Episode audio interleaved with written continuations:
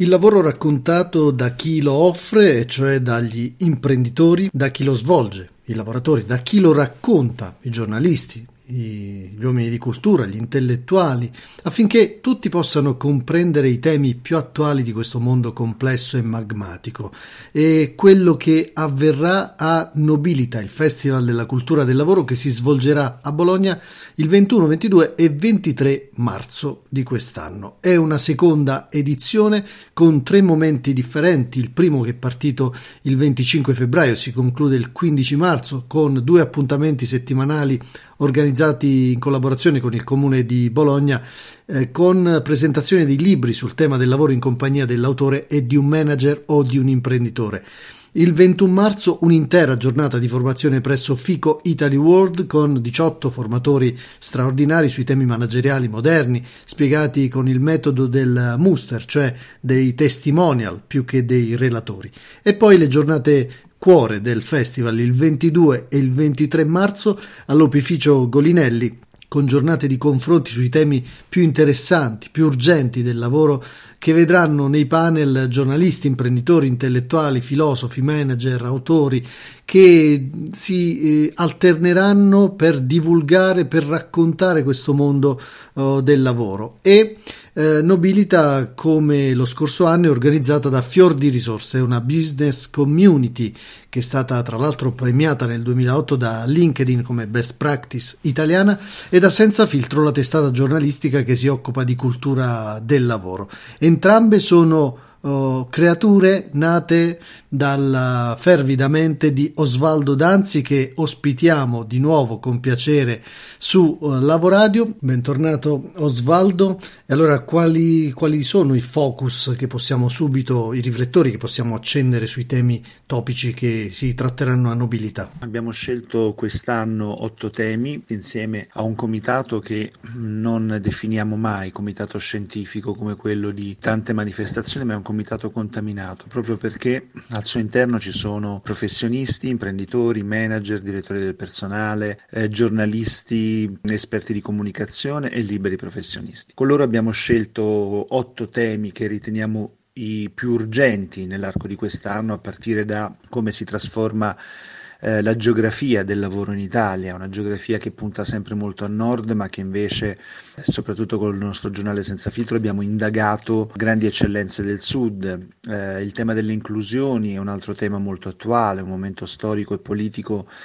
a mio avviso piuttosto buio, ha bisogno di un, um, di un, punto di vista sulle inclusioni e sull'importanza di inserire figure di vario tipo, uh, culturale, territoriale, internazionale, ma anche di genere, ma anche di, eh, nelle disabilità, per cui eh, questo è un altro tema che, andre- un tema che andremo a toccare,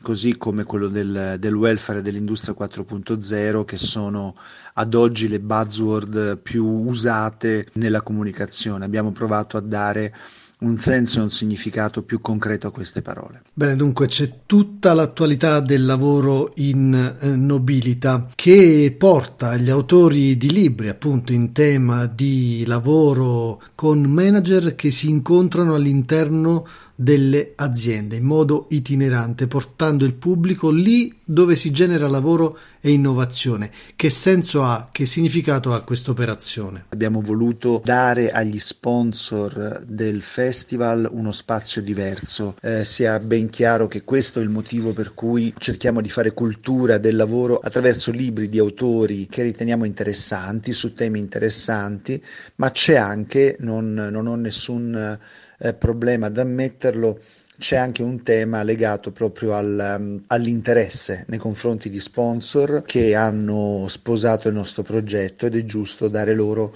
una visibilità importante e ho pensato che portare le persone dentro le aziende serve ad avvicinarle, serve a far vedere queste aziende che cosa fanno e che cosa producono, serve a far avvicinare le persone alle aziende. E il motivo perché non farlo sul palco del festival è che per correttezza, onestà e trasparenza nella manifestazione che noi organizziamo eh, non vogliamo allinearci a quelle manifestazioni in cui gli sponsor, per il solo motivo per cui pagano, debbano anche poter parlare. Io spesso mi trovo manifestazioni noiosissime dove ci sono sponsor che non hanno nessuna voce in capitolo sul tema di cui si sta discutendo, ma siccome c'è un banchetto fuori, è giusto che stiano anche dentro. Beh, mi sembra perfettamente in linea con tutta la filosofia di Fior di Risorse, del Monster e, della, e di una linea di condotta che tutti riconoscono a te, Osvaldo Danzi.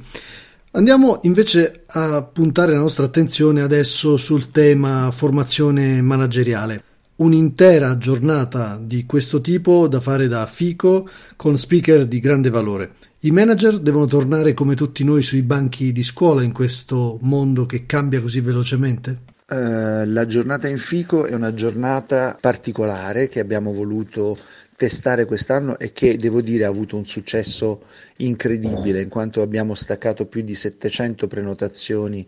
eh, ad oggi. I manager devono tornare in aula sicuramente, ma soprattutto i manager devono incominciare a mettere il naso fuori dalle loro aziende e confrontarsi con i manager di altre aziende eh, e soprattutto smettere di inseguire temi triti e ritriti e trattati in maniera accademica, quindi lontanissima dal concreto, oppure trattati con la voce degli innovatori che cercano di eh, di svecchiare temi ma senza competenze reali.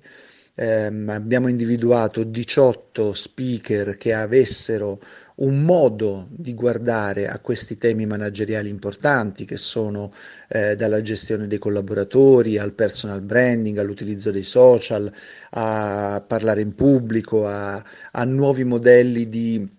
collaborazione come Lego Serious Play, per fare in modo che queste, tutti questi temi non siano solo delle mode o che continuino o non continuino a essere trattati eh, in maniera teorica e abbiamo cercato di creare un circolo molto virtuoso intorno a cui ci si possa confrontare. Bene, chiudiamo parlando dei panel che sono tanti, sono molto interessanti, si preannunciano molto interessanti almeno da, dai titoli e siccome abbiamo già l'acquolina in bocca vorremmo saperne qualcosina di più. Iniziamo da quello che riguarda le geografie invisibili del lavoro, lo hai già accennato, no? ci sono delle nuove geografie che si stanno sviluppando in Italia al di fuori dei percorsi tradizionali a cui saremmo già orientati a pensare, cioè quelli del profondo nord, no? Beh, le geografie invisibili del lavoro, come dicevo prima, ehm, sono un po' il tentativo di mettere in luce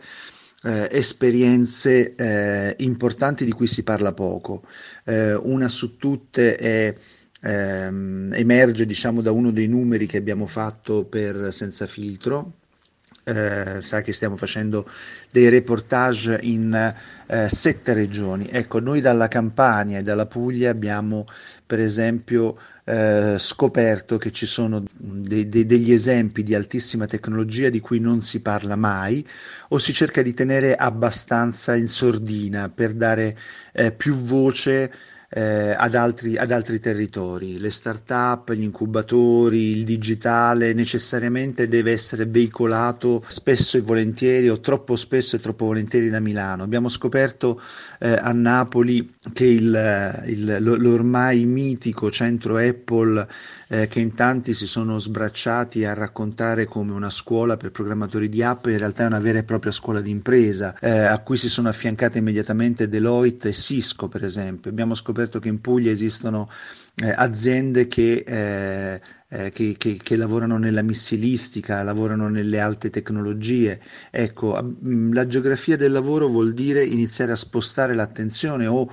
a dare attenzione anche a quei territori, a quelle geografie che spesso rimangono nascoste. Bene, poi c'è generazioni parallele, un invito in qualche modo alla coesistenza e non alla guerra tra generazioni che possono invece convivere perfettamente in azienda oggi. Mai come in questo periodo storico, sia i senior che i junior possono imparare gli uni dagli altri. La prima volta che questo succede, normalmente succedeva che un giovane entrava in azienda e imparava un mestiere da chi era più grande di lui o più, eh, o più esperto. Oggi i senior possono insegnare un mestiere, possono insegnare una tecnica ai più giovani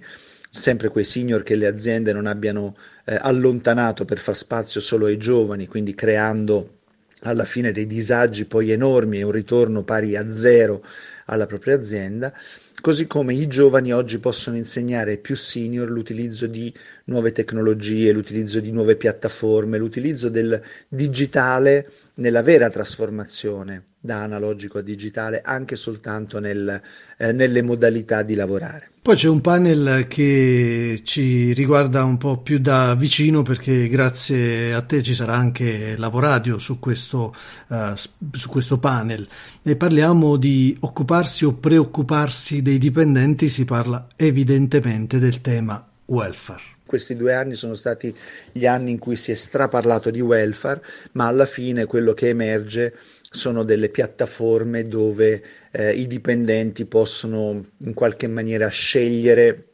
qualche servizio. Il tutto sempre bene o male circoscritto a eh, asili semideserti nelle aziende, palestre semideserte nelle aziende, eh, qualche servizio di recapito pacchi eh, o lavanderia, insomma veramente poca roba dal punto di vista culturale. Eh, cercheremo di fare il punto della situazione su questo, ma soprattutto di portare delle esperienze aziendali di chi sta facendo welfare con la W maiuscola. Le promesse tradite del, del digitale è un altro titolo che ci stuzzica molto, eh, riguarda credo in particolare anche Industria 4.0 che in Italia non è ancora decollata come tutti auspichiamo. È evidente che non può bastare un piano politico o dei contributi statali per cambiare eh, la mentalità di un imprenditore o la gestione di un'azienda, ma ci vogliono delle convinzioni e una preparazione ben diversa. Quindi cercheremo di capire a che punto siamo